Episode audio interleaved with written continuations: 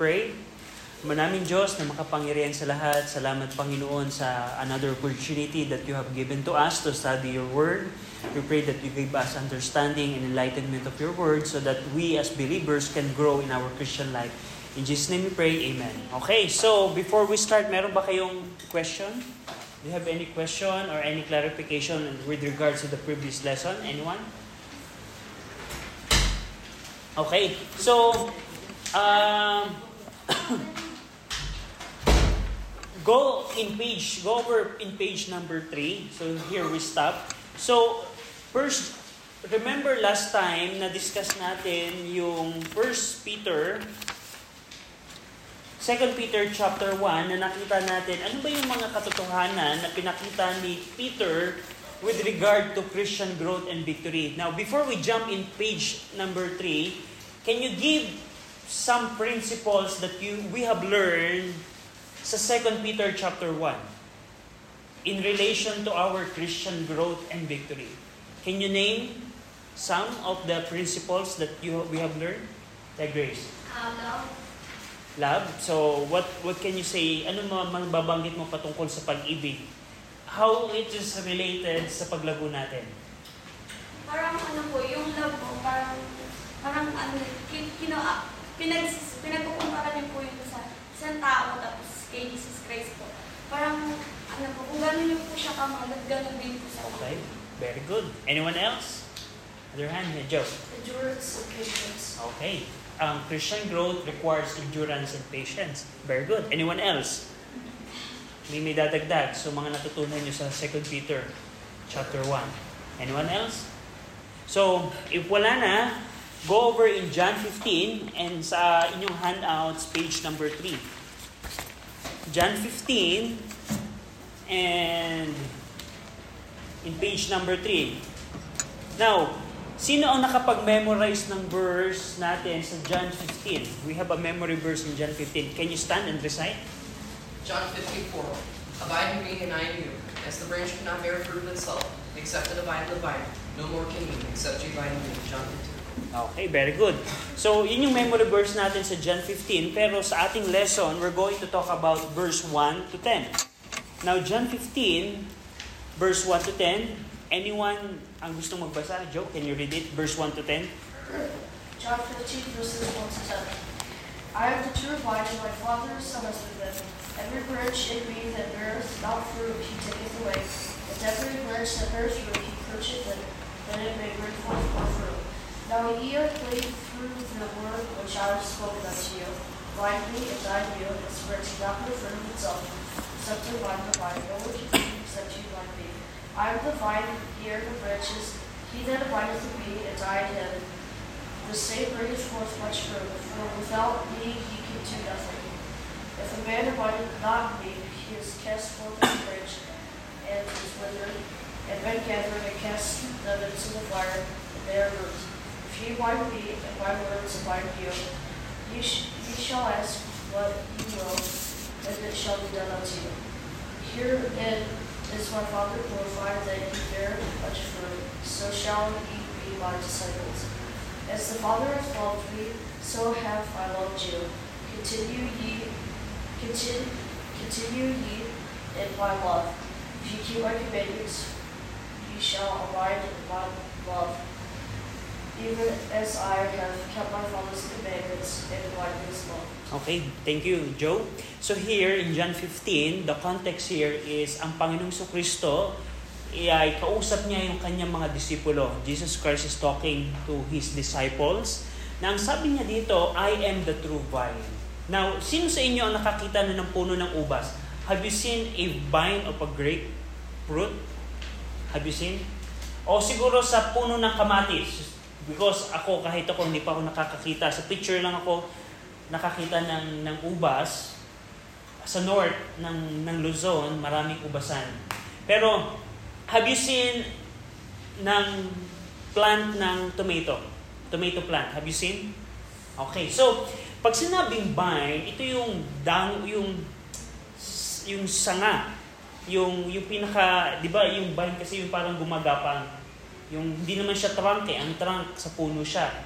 Yung vine sa maliliit na halaman. Sabi dito, Jesus Christ said, I am the true vine, and my Father, which is God the Father, is the husbandman.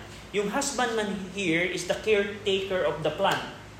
So, here, sabi dito, and we as believers, we are likened to the branches. Yung, yung, ito yung vine, parang trunk ng puno, pero hindi siya trunk kasi ang, ang trunk, pang punong malalaki. Uh, and meron siya mga branches. Ito yung pinakapuno na naka, ito yung ugat ng, ng tomato plant. And meron siya mga branches kung saan sa branch tutubo yung fruit ng tomato or ng grapes. Kasi kasi hindi naman siya directly sa vine tutubo yung yung yung fruit, kundi sa mga vine, ay sa mga branches. Here, there are three characters na binanggit dito si ang Panginoong Kristo. Ang ang sarili niya, himself, the vine, the God the Father, which is the husbandman, and believers as the branches. Now, anong sinabi dito? What, what is the point of the Lord Jesus Christ here? Sabi nito in verse 2, Every branch or every believer in me that beareth not fruit, he taketh away. So one thing, one manifestation na ang, ang, ang isang tao ay na kay Kristo na, meaning siya ay ligtas, na nampalataya siya kay Jesus Christ, merong bunga na nagiging resulta. Remember last last time, ang Christian growth result in a fruitful life? The same thing here. Every believer that is in Christ beareth fruit. However, if if the branch doesn't bear fruit, anong sabi dito? He take it away. God the Father take it away or the husbandman take it out of the vine. Kung halimbawa yung tomato plant ay merong branch that doesn't give fruit for how many months. Ang gagawin ng husbandman, puputulin niya to upang may, may tumubo na bagong branch. That's how you take care ang, ang plant. Now, ang sabi dito ni Jesus Christ, But every man, and every man, verse 2, and every branch that beareth fruit, referring to the believers, he purgeth it that it may bring forth more fruit. Uh, kapag kayong branch, imagine niyo merong puno at namumunga yung isang branch, alam yung ginagawa ng mga caretaker ng halaman? He purged it. Meaning, tatanggalan ng mga excess na dahon, tatanggalan ng probably mga uh, nang puputulan siya, na totally tatanggalin, pero purging upang mas tumubo at mas gumanda yung halaman. So that's the purging. Ang sabi ni Jesus Christ, yung branch na namumunga, he purged it. In order for the branch to bear, to bring forth more fruit. At yan yung makikita nyo sa, sa halaman. Eh, ako, in our house, I planted Eugenia. Isa siyang decorative plant. Pero pineste siya. Pero ang ginawa ko, pinutol ko yung mga pinesteng uh, branches at tumubo ng bagong sibol nagkaroon ng bagong branch na may bagong leaf. So, the same thing here. Ang isang branch na ipopurge ng, ng husbandman, it would always result a fruitful leaves, beautiful leaves, or fruitful, uh, bring, it will bring more fruit. So, there, there's a similarity here. So, now, verse 3, Now ye are clean through the word which I have spoken unto you. Verse 4, this is the main point ng ating lesson. Abide in me and I in you. As a branch, as a Christian, we need to abide in the vine. Now, anong mangyayari sa isang branch? Halimbawa, just think about, ako ay puno ng tomato. I'm a, a tomato plant. And this right hand is one of my branches and my right hand is bearing a lot of fruit. What if I cut it off and I didn't abide to the vine na nakatanim sa soil? What would happen sa branch na hindi mag-aabide sa vine? Ma, ma, masisira siya, malalanta siya later on, and then pagdating ng panahon, mamamatay siya. Nonsense yung kanyang bunga will not produce fruit anymore. It will not produce fruit anymore. And also, it will die. So that would happen sa sa plant na yun.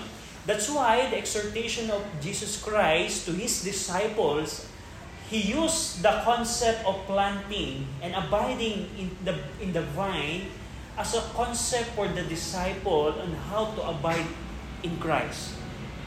Abide in me. That's, that's the commandment of Jesus Christ here. Utos ni Jesus Christ, mangunyapit or as a branch, dumikit ka sa vine. Kasi kung hindi ka didikit sa vine, you will not bear fruit and you will die. Now, question. How can a believer abide in Christ? What do you think? Paano ang isang Kristiyano ay makakakunyapit, makakadikit sa kay Jesus Christ? Can you give an example? Paano kaya? Ito ba, pagpe-pray ako lagi, ito ba ay literal, ito ba ay mysticism na kailangan kong maramdaman si Jesus Christ? I need to feel the Lord Jesus Christ, the Spirit. Something like that ba yon? So, in practical sense, can I have your opinion on how a believer can abide in Christ? Kasi tandaan nyo, if we don't abide in Christ, we will not bear fruit. And we will die later on. We will not literally die, but we will not grow in our Christian life. We can consider ours, ourselves dead because we don't grow. And that's the situation. Jesus Christ used the example of a plant, a fruit-bearing plant, wherein the branches bearing fruit. And if the branch doesn't abide to the vine, it doesn't bring, bring forth fruit. So, using that in our concept, having that in our concept sa ating pag-iisip, paano kaya ako bilang believer mag-a-abide kay Jesus Christ? Can you give your your opinion on that? Cham? Mag, mag-follow ko sa mga ano ng Bible pero yung mga na ano mo sa mga nababasa mo is nakuha mo. Parang ayun yung magiging nutrient mo to grow. Exactly, that's the answer. The Word of God. Go over in, tingnan niyo yung verse 7. What Cham said is, in order to abide is to follow what the Bible says. Kailangan nating sundin ang salita ng Diyos. Verse 7, Jesus Christ made it clear here. If ye abide in me, and my words abide in you, and ye shall ask what ye will, and it shall be done unto you. Verse 10, another thing. If ye keep my commandments, ye shall abide in my love. Napansin niyo, ilang beses inulit, my words, my commandments. So the very essence ng abiding in Christ is not just just na kailangan ko ba na maramdaman ang presensya ng Diyos, magawa ito, magawa yon. Ang, ang point dito ni Jesus Christ is if you will abide in, in Him, you have to follow, you have to obey obedience in His Word ang, ang abiding in Christ is not mystical in the sense of the popular contemplative philosophy. It's not feeling or a sensual experience. It's not being overcome by the Spirit, speaking in tongues, tongues falling on the floor, laughing hysterically, and any other things. Ang abiding in Christ, it is simply walking in fellowship with Christ by honoring and obeying His Word. So, ang very essence dito, having the concept of a plant, tandaan nyo, if we will not abide kay Jesus Christ sa vine, we will not bear fruit and we will die. We will backslide. Remember, remember last week, what will happen if you stop paddling against the current of the river? you will go backward. The same thing here, here. Kung hindi tayo mag-a-abide sa puno, wala tayong nutrients na makukuha. Mamatay tayo at hindi tayo mabubunga. The same thing in our Christian life. If we will not abide in Christ, we cannot grow. We will not grow in our Christian life. Whatever you do, we cannot grow, you cannot bear fruit, you will be stagnant in your Christian life. Titigil ka lang. Wala kang paglago kung hindi ka nakakunyapit kay Jesus Christ.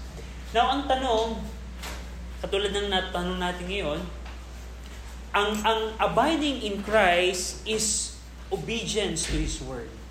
Now, question. You as believer, can you measure how hindi niyo na to sasagutin. Sagutin niyo to by yourself sa inyong pag-iisip. Ah, hindi niyo to sasagutin yung tanong na to right now, pero sagutin to in your mind. Am I abiding in Christ right now? Meaning, am I in constant obedience in the Word of God? In the Word of Christ? Sagutin niyo to sa inyong pag-iisip. Ako ba ay nakakapit ngayon kay Jesus Christ? Or ako ba ay patuloy na sumusunod ngayon sa mga utos ni Jesus Christ? You can answer that on your mind. You think yung, yung mga kautosan ni Jesus Christ, maybe maraming kautosan ng Panginoong Kristo. So pwede mong isipin, sinusunod ko ba yung utos ni Jesus Christ? Kasi kung hindi ko siya sinusunod, ibig sabihin, hindi ako nakakapit sa vine. Ibig sabihin, kung hindi ako nakakapit sa vine, hindi ako lalago. Ano man ang gawin ko sa aking Christian life, hindi ako lalago, hindi ako mamumunga. Because hindi ako nakakunyapit kay Jesus Christ. Ang pinaka-root is if I follow Christ's commandment. So, tanong ko sa inyo, you can ask this on your mind, do I follow Christ's commandments? Because if you follow Christ's commandments, meaning you are abiding in Christ. And if you don't follow Christ's commandment, you are not abiding in Christ and you cannot grow in your Christian life. Totally it is. You cannot grow. Go over, tingnan nyo yung verse number 4, Abide in me, I, and I in you. If we will abide in Christ, Christ will abide in us. As branch, as the branch, pakitingnan nyo to, listen to this, as the branch cannot bear fruit of itself, except it abide in the vine, no more can ye except ye abide in me. I am the vine, ye are the branches, he that abideth me in me, and I in him, the same bringeth forth much fruit, for without me you can do nothing. Napansin niyo kung paano in-emphasize ni Jesus Christ, how Christ emphasized na you cannot bear fruit if you don't abide in Him. Now, so, this is something we need to think about. Am I abiding in Christ? From day-to-day basis. Halimbawa, yesterday, Saturday, you can think about, did, abide, did I abide in Christ yesterday? Kasi kung naka-abide ka kay Christ, you will bring much more fruit. Because without Him, we can do nothing. So, another another thinking that we can come up with this principle, if you're questioning why I don't bear fruit, why I cannot overcome this struggle, sin struggle, bakit hindi ako namumunga sa aking Christian life? Bakit hindi ako lumalago? Bakit hindi ko maitigil yung, yung maling ugali na to, maling kasalanan na to? What is happening in me, in my Christian life? Maybe the reason is, you, maybe the reason why you don't grow, bakit hindi ka lumalago, is baka hindi ka naka-abide kay Jesus Christ. Paanong pag-abide? Paanong pag-abide? Following Christ's commandment. Simply it is. Simply it is. Following Christ's commandment. It's defined in the context. Verse 7 and verse 10. If ye abide in me and my words abide in you. Verse 10, if ye keep my commandments, ye shall abide in my love. Kung susundin natin ang kautosan ni Jesus Christ. Simply it is. So, one thing na tinuturo sa atin ng John 15 in, in our Christian growth is only abiding in Christ. And abiding in Christ is following His commandment. now, do you have any question with this concept? Do you have any question? Very simple, ano? Just think about a plant. A, a fruit-bearing plant. Kamatis, okra, talong, whatever, vine, ano, grapes, whatever it is. Imagine niyo na kayo ay mga sanga. Na kung gusto mong mamunga sa iyong Christian life, now, by the way, What do you mean fruit in, in Christian life? Can you give an example of a fruit of a Christian? Magbigay nga kayo ng ehemplo na bunga ng isang Kristiyano. Matatag na Christian. Matatag na Christian. That's that's very good. Another example. The fruit of the Spirit, um, faith? Yeah. Galatians 5 define the fruit of the Spirit. Ano pa? So go over in Galatians 5. And here is the one of the best ex, best example of one of the example of of the fruit of a Christian. The best example, best fruit of a Christian. Galatians 5 verse 22. But the fruit of the Spirit is love, joy, peace, long-suffering, gentleness, goodness, faith, meekness, temperance, and temperance. Now, ito yung mga bunga ng Espiritu. Now, i-relate natin, let- let's relate this verse to what John chapter 15. You cannot have love, you cannot have joy, you cannot have long-suffering, gentleness, goodness, faith, meekness, and temperance if we don't abide in Christ. That's it. Gusto mong magkaroon ng pag-ibig? Gusto mong magkaroon ng kapayapaan?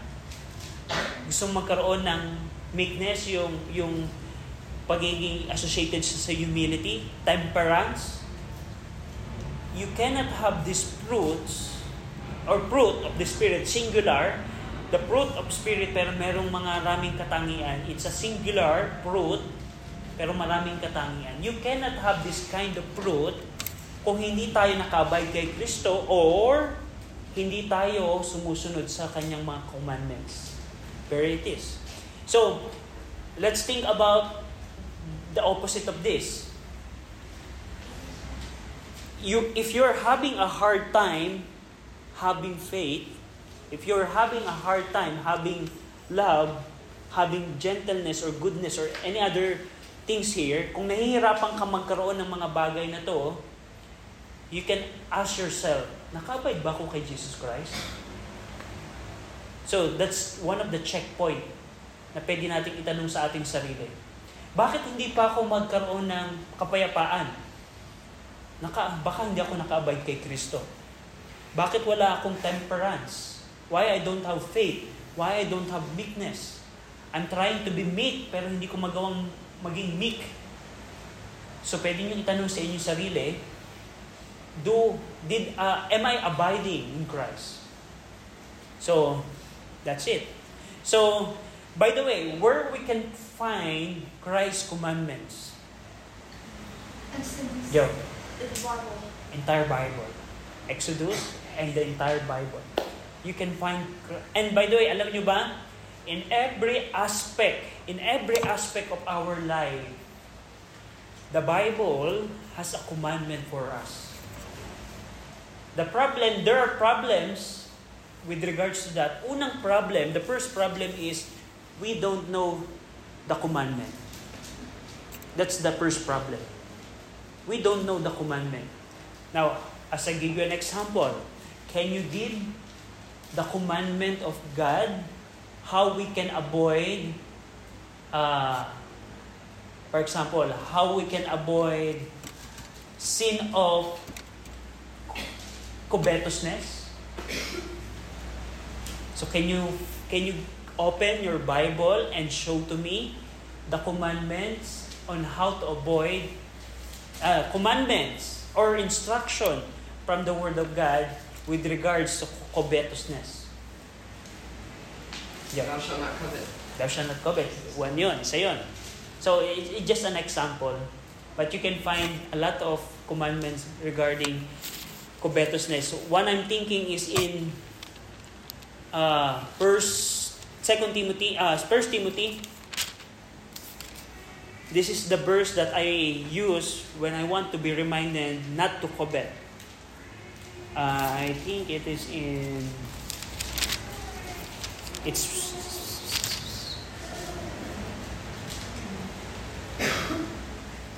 First, uh, let me find that. First Timothy 6. This is it. 1 1 Timothy 6.8, this is one of the principles of God's Word with regards to covetousness or contentment. Having food and raiment, let us be therewith content. So, covetousness is the opposite of contentment. Sabi dito ni Paul kay, kay Timothy, kung meron kang food, if you have raiment and food, pananamit at pagkain, sapat na yun para makontento.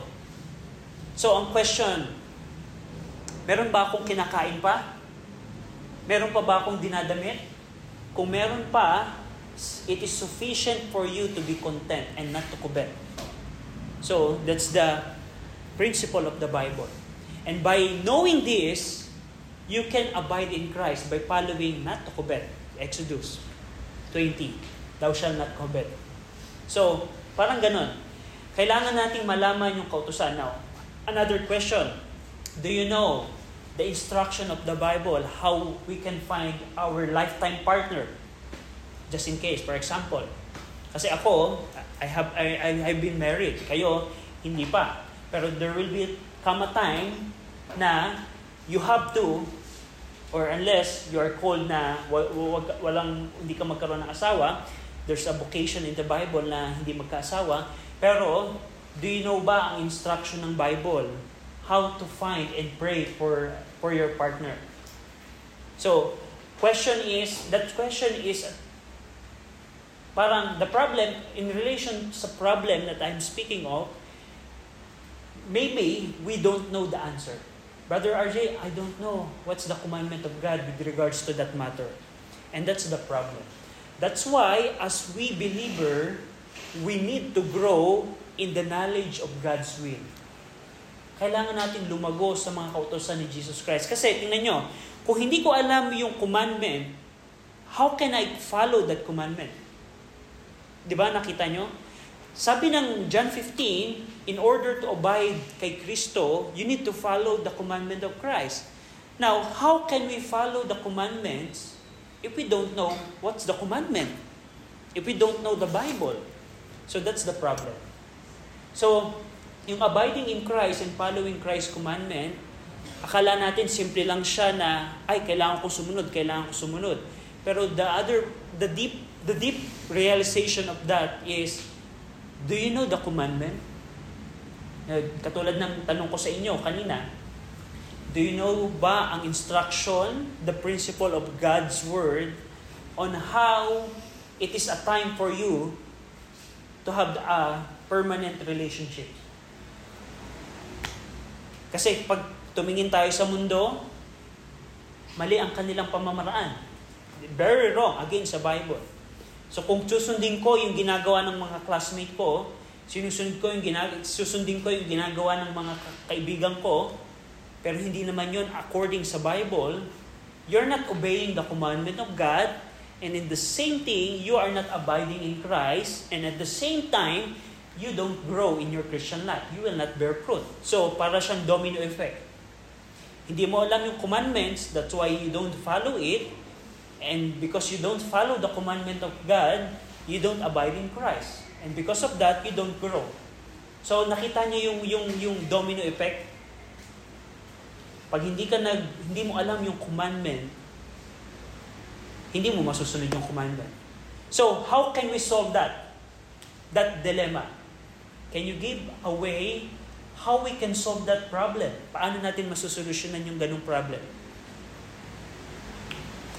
uh, Arya. That's it.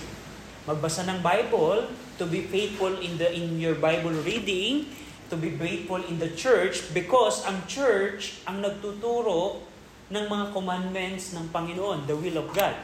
The word of God is being proclaimed in the church. And by that, kung faithful ka sa Bible reading mo and faithful ka sa church, you will find the commandment. Ah, Ganun pala ang tamang pag-asawa. Alam ko na yung commandment ng Bible, and then I can follow it. And I can abide in Christ. And I can grow in my Christian life. And I can bear fruit. So, that's the positive thing. Kung alam mo yung commandment. So, nakita niyo yung, yung, yung paglago, it, it goes down to our daily decision in our life.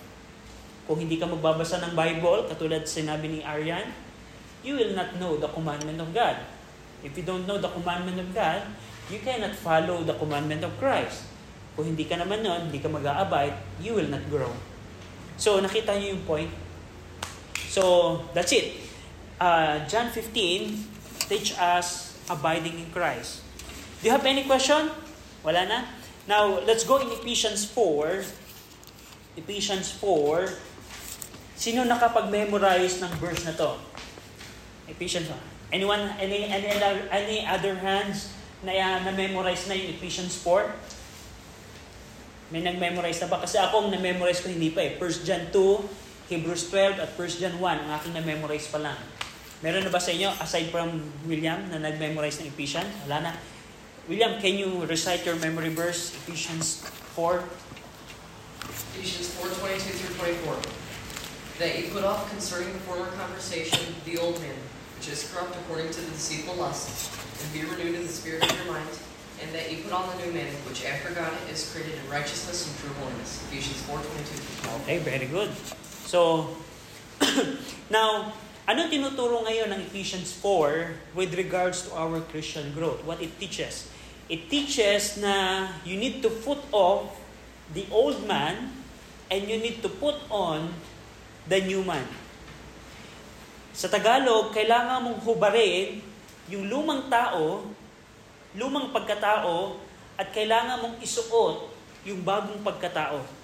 The Christian life is presented in this passage as a manner of growing. It is a process of putting off the old man. Ano yung old man? Do you have any idea what is the old man here? Champ? Yung dating ikaw. Dating ikaw, pwede? Any idea? Sinful nature. The old simple nature. Yung Adamic nature natin. Ito yung nature ng lahat ng tao sa mundong ito na nagtutulak na gumawa ng kasalanan. Meron bang dumating sa inyong point in time na you don't like to go to church? Ako meron, maraming beses. Alam niyo kung uh, who dictates that in ourselves? The old simple nature. That's the nature that tells you don't go to church, don't read your Bible, disobey God, old simple nature. Every one of us have that. We inherited it from Adam, our father. Now, sabi dito, ang, ang proseso daw ng Christian growth ay paghubad ng simple nature at pagsuot ng new man, putting on the new man. Do you know what is the new man? Anyone? Do you have any idea? Ano yung new man? Kung yung, yung old man is the sinful nature, what is the new man? The um, spirit of um, the spirit of when we get saved, God instills on us the new man. Yeah, the Holy Spirit. It could be Romans chapter 8. Pero in the context, uh, binanggit dito ni Paul, who is the new man? Yung sa, sa 2 Corinthians chapter 5 verse 17. Therefore, if any man be in Christ, he is a new creature. All things are passed away, behold, all things are become. Okay, very good. That's pwede din. Pero dito sa context ng Ephesians 4, tama yung, what William said is correct. This, the, the divine nature or the new man is the Holy Spirit that indwells in us when we get saved. Ephesians 1.13. Pero in Ephesians 4, ang new man dito ay si Jesus Christ. Si Kristo. Now, ang paglago daw natin sa Christian growth ay paghubad ng old man, which is the old sinful nature, at pagsuot ng new man, si Jesus Christ. Now, question, how can we do that practically? In a practical essence, how can you put off the old sinful nature? First question, can you eradicate the sinful nature right now? Kaya mo bang paalisin totally yung sinful nature mo ngayon sa buhay mo? Kaya ba o hindi? Hindi ka agaran, pero sa tulungan. So, kumbaga parang totally wala ka ng sinful nature. Kumbaga, ito yung damit ko, simple nature. Pag hinubad ko to at hindi ko na isa- isuot totally, wala na akong sinful nature sa akin. Kaya ba yon Na totally mawala sa atin? Kaya ba o hindi kaya? Is it possible to totally eradicate the sinful nature out of ourselves? Anyone? Kaya? Grace, tingin mo. Hindi. Hindi siya. Pero darating yung time, pag nag-rapture, at pag tayo nasa langit na, that's the time that we don't have, we don't sin anymore. We, there's no presence of sin. Pero ngayon, habang tayo nasa mundong ito, while we are on earth, we cannot do that. But here, ano yung tinutukoy dito ni, ni Paul na kung hindi kaya, if it is not possible, what Paul, what's the point of Paul by saying put off the old man? What is what Paul means? Ano ibig sabihin ni Paul dito? Na sa Tagalog, hubarin ang lumang pagkatao. Sa tingin nyo, can you give a practical description na huhubarin mo ang old man. Put off the old man. Anyone? In a practical sense, in a daily, day-to-day basis, paano ko mapuput off ang old man? Cha, Yung dati po, wala kang patience sa bagay. Ngayon, nagkaroon ko ng patience sa, sa by the, ano po, very good. That's a good example. That's right. Anyone else? Paano? How to do it? Paano ba mag-put off? Ano po? So, now, kung sirit na kayo, Paul explained this, how to do it, how to put off and put on in the succeeding verses. Kung titingnan natin yung context ng Ephesians 4, makikita natin yung ibig sabihin dito ni Paul. Ang putting off the old man means to stop lying, itigil na yung pagsisinungaling, itigil ang galit, to deal with anger, to stop stealing, and to put away corrupt speech, and many other such things explained in verse 25 to 29. Ang pag-put off ay yung mga pagtigil ng pagsisinungaling, pagtigil ng pagkagalit, pagtigil ng pagnanakaw, pagtigil ng corrupt speech, mga walang kwentang pagsasalita, and many other such things. So in a practical sense, ang putting off the old man ay yung pagtigil na gumawa ng kasalanan in a day-to-day basis. For example, halimbawa ako ay mahilig magsinungaling. Bisyo kong magsinungaling. I, I love to lie sa aking mga kaibigan.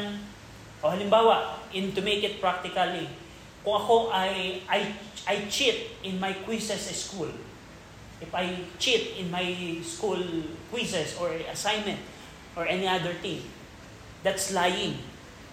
Ang ibig sabihin ng putting off, if I want to put off the old man, I would stop cheating in my homeworks, uh, quizzes, and other such thing. That's a practical example. Ano pa? Kung if you're lying, if you're stealing, you need to stop that. That's the very essence of putting off the old man. Now, ano naman yung kabaliktaran? How to put on the new man? Ang put, putting on the new man, it's also defined in the context. Sabi doon, verse 25, uh, Wherefore, putting away lying, that's putting off, speak every man truth. That's the new man.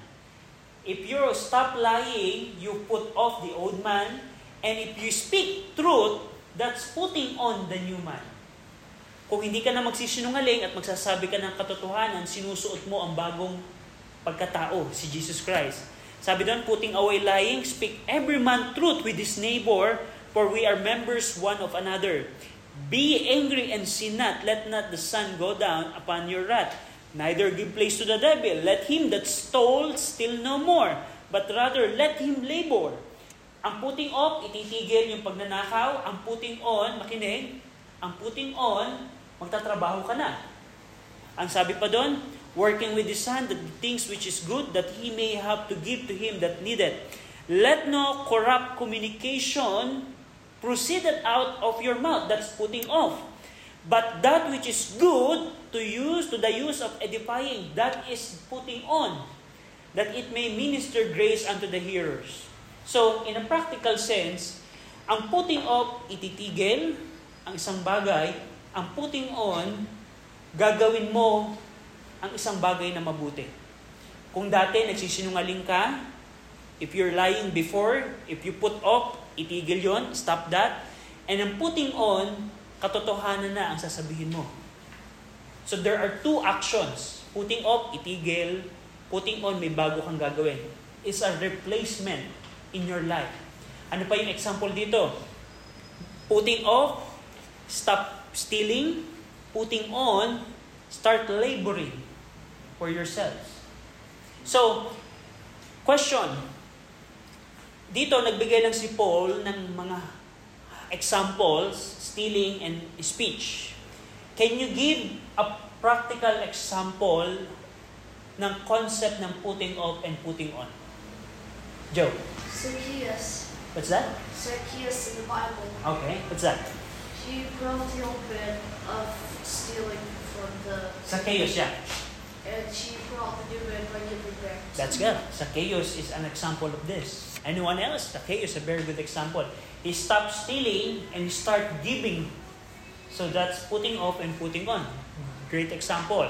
Another thing, in a practical sense in our daily lives. Yung ano po, yung sa putting off po, yung ano, ititigil mo yung pagsusuot ng maiksi po. Tapos sa putting on po, parang uh, hindi mo na po siya, bago na po yung gagawin mo, hindi, hindi ka na pumusot ng parang gagawin mo ano po. Good example. Kung dati, ang ginagamit mong damit ay malalaswa, ititigil mo na yon at ang ipuput on mo, put on mo na yung mga models ng pananamit. Great example. Anyone, any other else? So, anyone else? Halimbawa ako, nung ako'y kabataan, when I got saved, I put off OPM song, worldly songs, and I put on hymnal song. Now, what can you think what would be the problem if you just if you tandaan nyo, in this concept of Ephesians 4, there are two actions that we need to do. What are those? Put off and then put on. What if we just put off and we didn't put on? Halimbawa, itinigil ko lang yung pakikinig ng OPM song. I just stopped listening from listening from OPM song and I didn't put on. What would be the problem? Maaaring gawin mo pa rin. Eh, yung put-off na ginawa mo, bumalik. Pwedeng bumalik siya. Wala pong changes na mangyayari. Walang changes na mangyayari. Joe, Um, it's the same thing with repentance. that's good. That's great. So, pakinggan niyo, uh, ku- kung mapapansin natin, if we observe it, yung put off and put on, it should be together. Katulad ng pag put off lang, hindi mo magagawa yon. And what if put on lang, walang put off? If you just put on, and you didn't do put off. Halimbawa, magsasabi, I I start telling the truth right now, but at the same time, I'm still lying. I'm still lying. Maaaring iba yung masabi mo sa iba. Magkamali ka sa pag-share ng gospel. Pwede rin. William? The mix of and good is always bad. Yeah, that's it. If you mix good and bad, the result is still bad. So what if, so nakita niyo yung problem? So that's why yung putting off and putting on, they should be done together. Kung ititig, now, in a practical application, practical application, don't answer this question right now, but can you think of something in your life na kailangan mong i-put off? Just think about it. Meron ka bang naiisip sa buhay mo ngayon, ano yung dapat kong tanggalin? Na dapat wala sa aking buhay, pero dapat kong tong tanggalin. So ako, may naisip na ako. So meron na ba kayo naisip? So, pag tinanggal nyo, another thing that you need to think, kung aalisin niyo siya, kung ipuput off niyo siya, what is the other thing that you need to put on in replacement of that? So think again. Nakaisip na kayo? Sino nakaisip na? Okay, Dan. Lalo na yung tapos. Nakita na isip niyo na yung ipuput on? So that's the very concept of putting off and putting on. You need to eradicate something, but it's not it's not done by just eradicating. You need to put on something else, which is the new man. So that's the very basic principle of growing. Dito in Ephesians 4, pinakita dito kung paano ang paglago by two action words. Putting off and putting on. now, I think we'll stop here. So to sum up what we have discussed, we see John 15. Anong main concept then? Abide in Christ. Paano yung pag-abide kay Christ? To follow His commandments. That's why we need to grow in His commandment. That's why we need to go to church. That's why we need to go to, to read the Bible. Because by that, we can learn the commandments of God. By that, we can follow Christ's commandment. And by that, we can abide in Christ. So, tandaan niyo siya, domino effect siya. Kung hindi tayo susunod sa kutusan ng Diyos, hindi tayo lalago. Kasi hindi tayo naka-abide kay Jesus Christ. That's John 15. Now, Ephesians 4, two action words. Ang tandaan nyo, put off the old man, ititigil, stop doing the wicked things in our life, and we need to replace that with another thing, the new man. So very basic. Those two principles are necessary necessary in our Christian life and victory. Now, if you're asking, paano ba ako lalago sa aking Christian life, remember those two. And by the way, there are a lot of things pa that we need to do. But today, remember that. Abide in Christ, put off the old man and put on the new man. Do you have any question? Any question? So kung wala na, William, can you close us in a word of prayer? Dear Lord, we thank you for the opportunity to worship you in your house today. We thank you for um, Brother RJ and his teaching to us about um, Christian growth and victory. And we're thankful that you gave us your word, Lord, to learn about you. And I ask that you bless us now and bless our worship of you today. In Jesus' name, amen. Okay, thank you.